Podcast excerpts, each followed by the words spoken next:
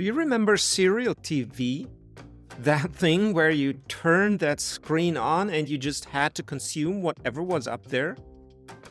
One of the fascinating things was that once you found a show that was really good, you had to wait a full week to watch the next episode of your favorite show. Back then was the time when these great TV shows excelled at creating cliffhangers.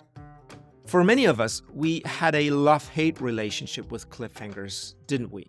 In a way, it's why we watched the show in the first place. That feeling of tension, that urge to want to know so badly what happens next. But then, when at the moment of greatest tension, they just said, to be continued, please come back next week. We were all like, gosh, really? But of course, we came back. We wanted to know what happened next.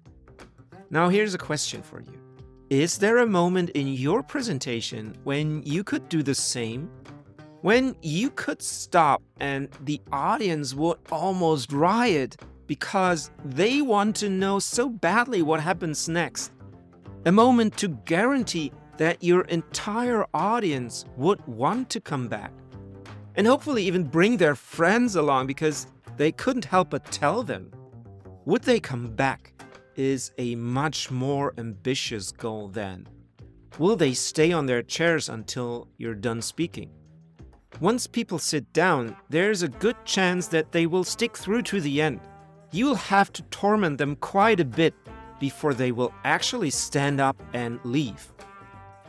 But having them come back is something else entirely. Was it really that good? So, was it?